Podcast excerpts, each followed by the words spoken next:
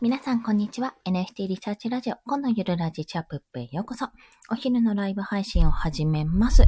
今日はですね、えっと、コレクションをちょっと昨日考察してたんですよ。リサーチかけてみたんですね。というのは、あの、ミンさんっていうあの NFT 情報コレクターの方が、金髪のお姉ちゃんなんですけど、アイコンではね、が、あの、週に1回だったっけな、ファンデーションバージョンと、あとはオープンシーバージョンで、それぞれ国内の NFT のランキングを出しているんですね。これスプレッドシード等でも出してるんですが、あの、スマホのアプリでも見られるようになっていて、それをちょっと見ていたんですよ。で、そこでね、やっぱり考察した結果、まあ、いろんなちょっと思いというか、こんな風なんだろうなっていうところが見えたので、そちらについてお話をしたいと思います。で、まあ、結果としてオープンシート、ファンデーションの違いがあるかっていうと、やっぱりね、違いはあります。基本的には私の見たニュアンスですけど、ファンデーションの方がどちらかというと、やっぱイラストレーターさんが多い印象なんですよ。これ以前にも言ったことあると思うんですけども。で、一枚絵がやっぱりドーンと高く売れるっていう印象ですね、ファンデーションの方は。まあ、これは仕様の問題なので、コレクションというより、もうそのクリエイターの作ったものっていう形で確か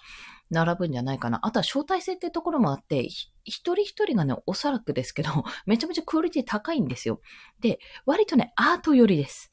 基本的にアート寄りなものが多いんですよ。で、あの、ランキング見ていただくとわかるんですけど、アイコンでパッて出て、そのアイコンが自分の描いたイラストとかだと、あ、この人こんな絵描くなってすぐわかるんですが、まあ、なんかロゴだったりするとわかんないじゃないですか。で、ちょっとえ、この人なんで売れてるんだろうと思ってランキング上位で、ちょっとこのアイコンどうなんだろうみたいな感じでポチッとしてみたら、めちゃめちゃ美しい、あれはなんだ、ドット絵になるのかな？すごく細かいドット絵のアニメーション、 GIF アニメだと思うんですが、を書いてる作品として出してる方がいらっしゃったんですね。まあ、そんな感じでですね、やっぱり、その感動を与えるものっていう意味合いでは、めちゃめちゃですね、ファンデーション、は一枚一枚のクオリティが高いというような印象です。で、オープンシーの方は何かっていうと、オープンシーももちろん一枚一枚のクオリティが高いんですけども、どちらかというと、ちょっとなんか何枚も集めてコレクションしたいっていうような形のもの、まあ、 collectibleに関してはオープンシーの方が強いのかなというふうに感じてます。で、まあ、オープンシーンもやっぱり、まあ、アマゾンみたいなもので、NFT の販売のもう、何割って言ってる ?9 割ぐらいを占めてるらしいですね。まあ、販売実績というか、そういったところ。なので、まあ、一強なんですけども、その分広いマーケットプレイスな分、やっぱりライバルはもちろんいますし、あの、それ、それプラス、まあ、ジャンルもやっぱり多岐にわたってしまうので、探しづらくなるってところの懸念ももちろんあるんですよ。まあ、売れるか売れないかは自分のその宣伝具合ってところにもなるので、まあ、やっぱりその辺は自分の、なんていうか、営業手法というか、どうやって宣伝していく、販売していくかってところが非常に重要になっていくかなっていうところは感じております。まあ、それを踏まえてリサーチした結果、あの、ファンデーションとオープンシーの違いを今は話したんですが、NFT をただただ売るっていうのはもちろんあるんですよ。で、それは、まあ、ファンデーションの方がどちらかというと近い、そのアート作品を売ることによって、まあ、その、欲しいから買うっていう形ですね。絵を買うような感覚ですよ。そういった所有欲を満たした欲しいものを描く、美しいものだから買いたいって思って買ったっていうところが、まあ大きいっていう部分、そういった人に対しては、あの、売るってことはもちろんできるんですけども、そういうのって基本的にクオリティ重視なんですよ。まあ、普通に考えてそうですよね。まあ、クオリティ重視というか、やっぱり、どこかで工夫が必要なわけですよ、そこね。じゃあ、私の場合ですね、自分はコレクションを作る際に、まあ、自分の今のイラストの技術で、描ける技術で、どういうのを描きたいかって考えたら、表現したいか、表現できるのかって考えたときに、例えば私の場合は、まあ、細かい線画は描けませんと。で、もう綿密なものも描けない。あとは、なんだろうか、なんて言ったらいいんだろう。まあ、いろいろあるんですけど、色塗りがまず壊滅的にできないんですよ。ベタ塗りしかできないし、影もなんとなくこんな感じっていうのは、なんとなくはわかるけど、全然そこも基礎がなってないので、ちょっとできていない状態なんですね。なので、まあ、ベタ塗りしかできない。で、配色もあんまり得意じゃない。とかいうふうに考えたりすると、まあ、今の猫ちゃんって基本的に影とかつかないベタ塗りの、まあ、単調な、単調なって言うとあれですけど、イラストなので、だからこそ描けるわけなんです。でも人間が描きたいとか、他のものに挑戦したいって言った時に、やっぱりどこかで、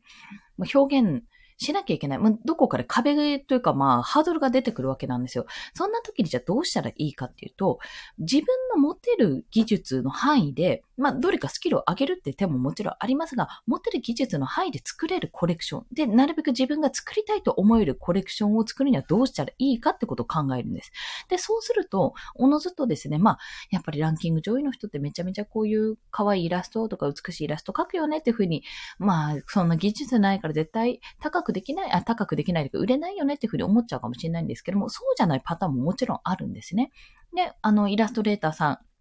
とかにお願いして書いてもらって、例えばハラペーさんの豚ちゃん、キュートピックちゃんたちは、あの、めちゃめちゃ、じゃあ、すごいクオリティ高いのかって言ったら、まあもちろんクオリティは高いんですけども、まあ単調なイラストなんですよ。単純なシンプルなイラストなんですね。線とかも。っていうふうに考えたら、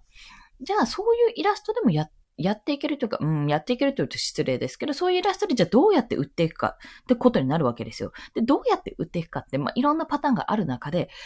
やっぱり裏に何があるかなんですね。裏っていうか先に何があるか。その NFT を購入したことで何ができるのかってところになるわけです。何ができるのか。例えばそれがオンラインコミュニティなのか、例えばそれがアバターがついてくるなのか。確かね、えっ、ー、と、ハラペイさんのあの、キュートピックちゃんたちは確かアバターがついてきます。3D アバターがついてくるような形になるんですね。ね。そういうふうに何かこう、まあ、追加要素というより、こう、NFT を買うというより、NFT の先にあるサービスを買う、サービスとか、要素を買うっていうような形で売るっていうのが一つの手になるわけなんですよ。もちろん NFT 自体がもうすごく美しくて可愛くていいなって思って欲しいなって思って買わせるっていうのももちろんありなんですけども、やっぱりそこにあの、魅力を感じない。まあ、パッと見魅力を感じなかったら、じゃあどうしたらいいかっていうと、あの、あれですよ。あれですよ。ごめんなさい。かぐやさんありがとうございます。いや、急にハートがプレゼントされてちょっと動揺してしまいました。こんなサービスあるんですね。初めて知りました。びっくりした。で、な、なんだっけ？あ、そうそう。その裏に何があるかってところなんですよねって話なんです。で、まあ、よくあるのが、クリプト忍者とかだったら、忍者ホルダーって忍者、ホルダーさんしか入れない部屋があるんですよ。そこでしか情報交換できないところもあるので、まあそこでもしかすると、あの、いずれクリプト忍者のコイン、まあトークンですね、が発行された時に、まあ優先的に枚数が多く渡されるってこともあるかもしれないです。まあそういうやり方ももちろんあるし、それ以外ではですね、何があったかな？コミュニティ以外に、あ、やっぱ特典がついてくるっていう人もいましたね。今、あの、ナンバリングがついてない初期の作品は、とか、あの、を持ってる方は、あの、追加特典を渡しますみたいな形でやっているパターンもありました。で、今だったら、先ほど言った通り、やっぱり 3D アバターをプレゼントするっていうような形で、あの、メタバースとくっつけるっていうのが一つかなとも思います。逆に、あの、メタ、メタバースというか V ロイドで結構、あの、作れるんですよ。アバターって割と簡単に作れるので、それを変な話、スクショして、そう、スクショしてね、まあ、うまいこと切り取って、それを NFT 販売するって手もあるんですよ。イラスト描けなくても、そのアバターを作って、それをスクショして販売すると。で、その NFT を買ったら、あの、そのアバターの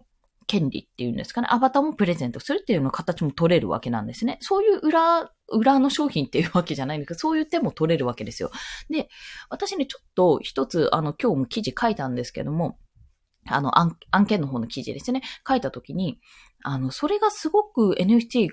NFT の事業展開として、これはめちゃめちゃいいなって思ったものがあって、それ何かっていうと、これ事業の案件なので、まあもちろん、そもそもの土俵、土俵が違うんですけども、土俵？土台？土俵か。違うんですけども、もともとファンクラブとかを経営していた、まあファン、ファンクラブとインターネットのね、あの、やりとりを、あの、やっていたサービス、もうそういうのを提供していた会社が、まあ、NFT を発行する。NFT のプラットフォーム、販売プラットフォームを独自のを作って、それで販売するっていう、あの、x ジャパンのヒデさんの NFT を販売するっていうニュースからちょっと辿った話なんですよ。で、それが何かっていうと、何がすごいかっていうと、ただただま芸能人とかアーティストさんとかの NFT を販売するって、まあそこそこ売れるだろうと思うんですけども、一つ、このこの大元の企業さんがやっていたことが、ファンクラブの、ファンクラブ事業なんですよ。だから、ファンクラブ事業の NFT 発行ってやばいですよね。リストがそれだけあるっていう話なんですね。そう。しかも独自で作っちゃったっていうところが、あ、これは企業ならではだなって思ってすごい強いなと感じたとこなんです。あ、香川さんありがとうございます。そうですね。オープンシーですうん、最初3万くらいかかる。確かに。私はですね、今のところオープンシーだけなんですけども、あの、ポリゴンネットワーク、ポリゴンイーサリアムで販売とか、あの、コレクションを作ると、基本的にガス代はそんなにかからないんですよね。あの、ポリゴンネットワーク、まあ、もともとがマティックっていうその仮想通貨のチェーンなんですけども、ブロックチェーンなんですけども、それ自体が、価格が今、1マティックが、いくらだっけ ?183 円とかそんな感じなんですよね。なので、それプラスガス代自体もそんなにかからないものなので、今だったら、私がこれから発行する場合は、ポリゴンでやりますっていう形ですね。そうそうそう。あの、オープンシーでもポリゴンでやるっていう感じですかね。ファンクラブ相性良すぎですよねって思って。絶で、しかも、しかもそれのすごいところって、独自のプラットフォームっていうところも、販売プラットフォームもそうなんですけども、あの、仮想通貨持ってなくてもクレカ決済できるんですよ。で、クレカ決済、なんかね、面白かったんですよね。仮想通貨、暗号資産を持ってる人はポリゴンネットワークで購入ができる。まあ、これって手数料がかからないってことなんですよね。まあ、それでやっぱりハードルが下がってると。で、なおかつ、えっ、ー、と、クレカ決済だとイーサリアムネットワークなんですよ。じゃあそれってガス代かかるじゃんってちょっと思いがちなんですが、そこはなんか、どうやらガス代がかからないような、もしかすると、あの、販売者側の方が負担するような形の仕様になっているらしくて、とりあえずガス代っていう、その手数料っていう部分の問題を払拭したプラットフォームを作ってるわけなんですよね。なので、このファンクラブ会員と、ファンクラブ会員じゃない、ファンクラブ事業を主とした、この、なんだっけな、ファン、名前忘れちゃった。せっかく せっかくさっき作ったのに、ファンプラスさんだ。株式会社ファンプラスさんのこの事業、新しい事業はめちゃめちゃ相性いいし、あ、これ、売れるなってちょっと思ってるところなんです。しかも、ヒデさんですよ。20年を超えた今でも x ジャパンが超えてトシさんとか出てる中で、ヒデさんの、ヒデさんとか言っちゃったけど、ヒデの自殺って私すごい当時ちっちゃい、小学生ぐらいだったと思うんですけど、すごいニュースで、もう、めちゃめちゃ印象残ってたのを覚えているんですよ。で、その世代が、まあ30今半ばぐらいなんですね。で、先輩がね、めちゃめちゃ好きだったんですよ。確か5、7個上ぐらいの先輩だったと思う、多分40代ぐらいなんですね。で、その方たちがクレジットカード持ってないわけがないじゃないですか。で、NFT 販売するって言って、当時の映像とか、当時の写真とかが、まあ、唯一の、例えば200個限定だった限定のものとして、デジタルデータとして残せますと。まあ、スマホでしかも簡単に見られますとかなったら、絶対買いますよねって思うんですよ。ある程度、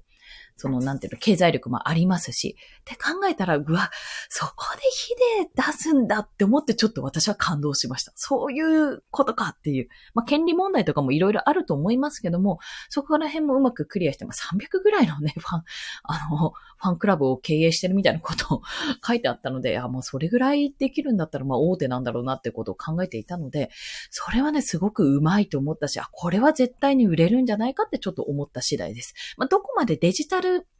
デジタル、なんていうのかな、ファンアート、ファンアートって言わないか、デジタルコンテンツがどこまでその一般のこのスマホとか使ってる普通のユーザーですよ。通常のユーザーにどこまで広まるかってところもあるんですけども、そこら辺の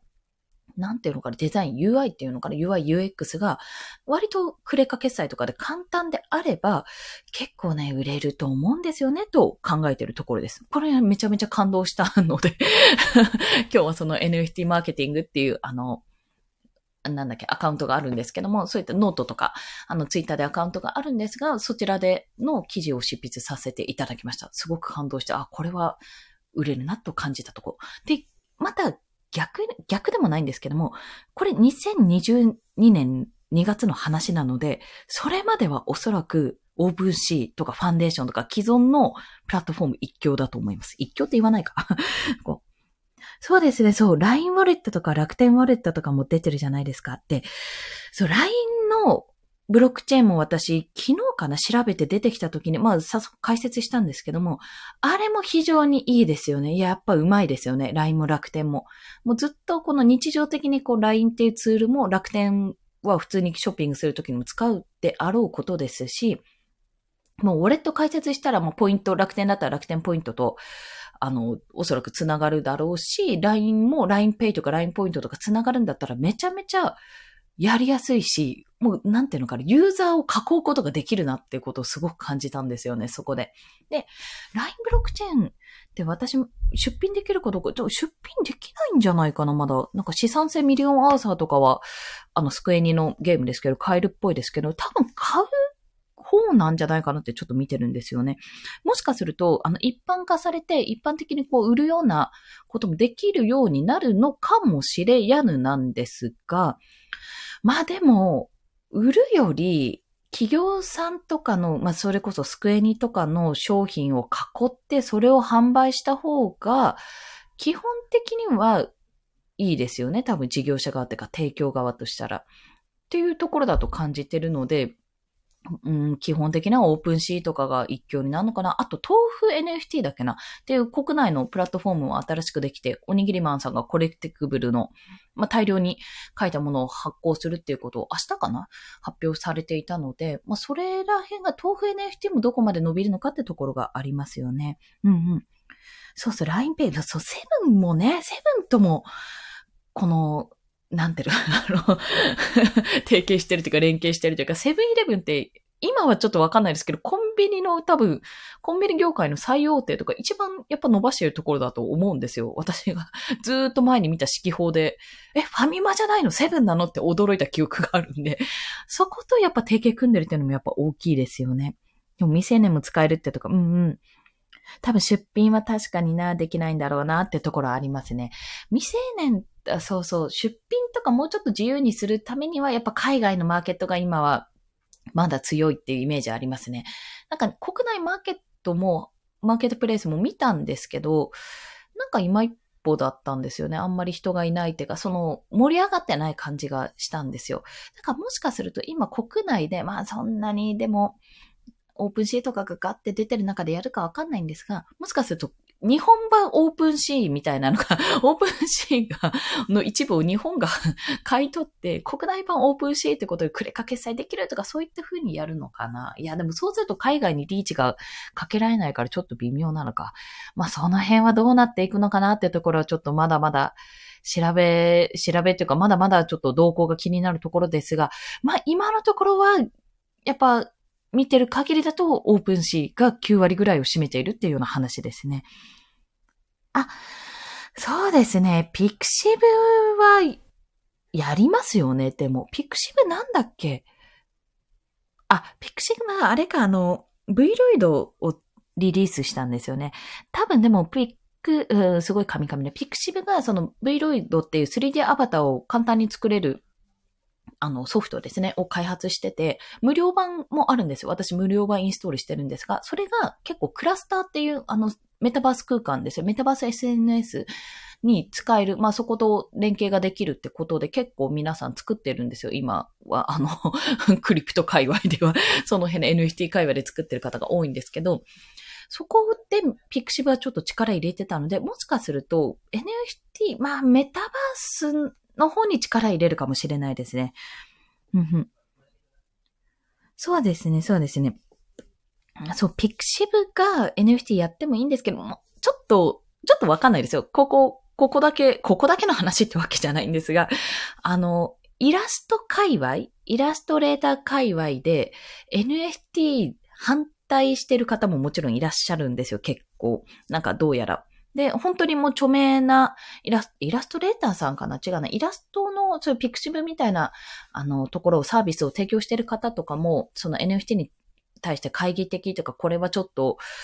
んなんていうのかな。まあ、人によっては、なんかマネーゲームみたいな感じに捉えられてる方もいらっしゃるっていう話を聞いてるので、もしかするとピクシブってやっぱりそういうイラストを描く人、まあイラストレーターさん、絵師さんたちの文化を非常に大切にしてると私は見てて感じているので、今こぞってじゃあ NFT ってやると、そこの反発があるのをちょっと恐れてるのかなと思うところはありますね。だからこそ 3D アバターの方、まあ前から力を入れてたのかもしれないんですけども、その V ロイドの開発の方に力を入れて、まあ自分の書いた、まあピクシブであのイラストレーターさんがいっぱい書いているのであれば、それを書いたキャラが、こう、なんていうのかな、3D 化してそれがメタバース空間に使えるようになるっていうような方向に持っていくのかもしれないですね。もしかすると。私は、おほほほ。ああ、そうな、まあね。フォトショップね。フォトショップは強いねって思います。まあ、アドビさんだったら別にアンチがいても、そんなレベルの話じゃないですかね、アドビさんの、あの、ユーザー数というか。多分、まあそのアンチとかね、そういう考えがある人は全然いるのはまあ普通なので、そこはそうなんですけど、絶対的に NFT は広がる。もう事業レベルで広がるというか、もう技術なので、もう絶対これと連携しないと、後々困ると思うんですよ、普通に。まあ、アドビなんて特にそういったツールなので、そこと提携し、しとかないと、アドビが提携しないと他のところに取られるっていう恐れは、もう十分あると考えたら、まあ、アドビが作れるのはもう本当に至極当たり前なのかなっていうところは感じますよね。電子書籍もね ってそう、何でもかんでもね、こう、あの、反対される方いらっしゃると思うんですけども、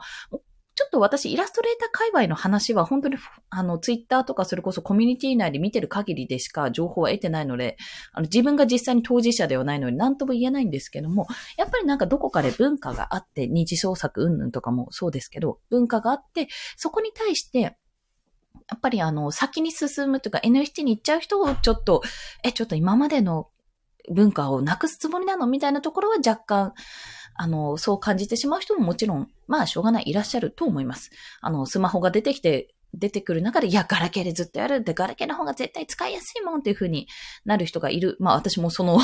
そのうちの一人でしたけど まあ早々に買いましたけどね。iPhone なんて絶対やんない、Android でやるとかね。そんな感じで、まあなる人は多少いるんですが、結局技術、まあ進化していく技術だから、最終的にはなんかなんだかんだ言ってみんな何かしら NFT に関わっていく人生になるんだろうなと踏んでおりますね。だからこう、今ここでとやかく、やんないやんないっていうふうに言うのは全然ありなんですけども、多分10年後とか、うちの娘今2歳なんですけども、うちの娘が小学生、中学生ぐらいになってる頃には全然通常あの、通常というか普通に使われているものだと、まあ私は感じているので、そこでやらない理由はないけど、ちょっとタイミングを見計らっているっていう部分は少なからずあるのかなと感じてますね。国内企業をね、頑張ってほしいですよね。うん。そう、そうですよね。なんか、なんなら、あの、ちょっと話戻って、そのアーティストの、えー、x ジャパンのヒデさんの、あの、NFT を販売するっていうファン、ファンクラブとの相性がいいって話をしたと思うんですけども、あの、他のアーティストさんも出品する予定で、他のアーティストさんのもか。で、その売り上げの一部っていうんですか、一時売り上げをちょっと別として二次販売もできるんですよ。要は転売ができるようになっていて、二次流通以降の一部ロイヤリティがあの、アーティストさんに還元されるような仕組みになっているんですって。で、考えたら、それってファンにしてみたら、そのあ、これを自分が買うことによって、まあ、いわゆる今までだった転売ヤーばっかり儲かってなんかすごく嫌だなっていうところだったのが、あ、これ買うことによって、あの人に、まあ自分の好きなアーティストさんに入るんだお金がって思ったら、まあ多少高くなっても買いますよねって話なんですよね。で考えると、そのピクシブで、例えば私、あの、ピクシブたまに見て、ピクシブコミックとかめちゃめちゃ見てるんですけども、そういうのをあの、見たり買ったりすることで、その漫画家さんとかね、作者さんとかにマージンが入るんだったら、めちゃめちゃそれって嬉しいことじゃないですかって、もっと頑張ってほしいし、続き見たいしっていう話になると思うんですけどねっていう。ファン、ファン心理としては、やっぱりイラストレーターさんが頑張っていて、まあお金をちゃんともらっていて、NFT 売れていて、まあ高、あ、高いから買えないなって思っていても、なんか、たまに安く出してるものがあって、それを買って、みたいな、あ、やった、買えた、嬉しいしいみたいな。それかお金を貯めてようやく買えたんですみたいな感じになるのがファン心理じゃないかなと思うんですけどもね。本当に国内企業頑張ってほしいですよね、ここは。そうそうそうそう、本当にね、そう、推し活、まさに推し活だと思ってるんですよ、結構。なんか、結果として、まあ出してる人、そのピクシブなんか特にイラストレーターさんなので、こういう絵を描いている、こういう、例えば、キャラが好きとか、こういうゲームが好きでその人の認知創作をしてるっていう風になったら、まあ、やっぱり会えば会えですごい好きだし、画風が好きだったら、もう普通にファンになるしっていうところで、何も損はないと思ってる。強いて言うならガス代がかかるのが嫌なのか、ポリゴンで出してるしなってところなんですよね。で、例えば、あの、イラストレーターさんじゃない、まあ、あんまりまあ私みたいにね、あんまり絵は描けないけどどうにかしたいっていう人は、じゃあそこでどうするかって言ったら、イラストのクオリティじゃなくて、じゃあどう、別の部分でファン化させればいいと。例えば内容だったり、例えばその奥にあるコミュニティでこういう特典があるとかだったり、例えばゲームを作る、一緒に作りませんか？これを買うことによってゲームを作る権利を与えますとか、そんなんだったり、なんかこういう巻き込み方だと思うんですよね。ファンと、ファンとか、もう仲間を作るっていう形になっていくはずなんですよ、NFT って。まあ見ている限りですと、私の周りを見ていると、皆さんそんな感じなので、まあただ一方的に売って終わりじゃなくて、だからこそ二次流通でロイヤリティがもらえるような仕組みになっているので、いかにこう、なんていうのかな、イラストレーターさんとかそのクリエイターさんに歓迎、還元できるなっていうふうに感じるかってところと、それが嬉しいと思うかってところと、そういう心理とともに、あとは、むしろクリエイターさん、これを買うことによってクリエイターさんとお近づきになれるとかいうところのね、ファン心理もおそらくくすぐっているでしょうし、あとはさらに、まあ、クリエイターさんのファンじゃなくても、それは、コレクションか。コレクション自体がめちゃめちゃ面白い。あ、これなんか自分も考えとか参入したいなって思ったら入るものっていう感じなんですよね、イメージとしては。私のちょっとまだまだ、あの、NFT は、なんていうのかな、手段の一つだと本当に思ってるので、まだまだもっといろんな展開ができると思ってるんですけども、まあ、でも、うん、そういうことだろうと感じてますね。なので、はあ、すごい喋りすぎちゃいました。すいません。なので、まあ、本当に NFT は、あの、誰が何と言おうと、誰が何と言おうとっていうのもあるけど、ファンが離れていく可能性はあったとしても、本当のファンだったら、本当に好きだったら、NFT で売ったところで 買いますよっていう話なんですよ。本当に。と思っちゃいます。なので、まあなんか、今いろんな企業さんがね、どんどん、まあ2022年2月でしょ？今回のヒデさんの NFT 販売が。っていうところから、どんどん、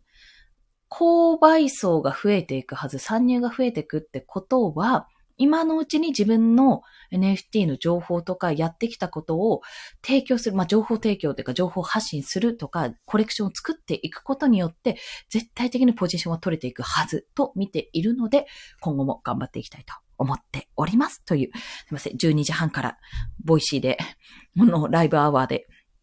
あの、インスタの講座がありますので、それを聞こうと思いますので、ここいらでちょっと今日は締めさせていただきます。あ、かぐわさんありがとうございます。まあ、そんな形で、ちょっと私もクリエイターと言えるのかというところは今、どっちかっていうと情報発信しまくりだしというところはありますが、なんか日々ちょっといろいろ研究してみて、まあ私もできるクリエイターの端くれなので、自分の表現したいものを表現できるように、日々努力していきます。はい。そんな感じでございます。はい。それでは今日もお聞きくださりありがとうございました。ということで、また午後も頑張っていきましょう。コンでした。では、また。ありがとうございました。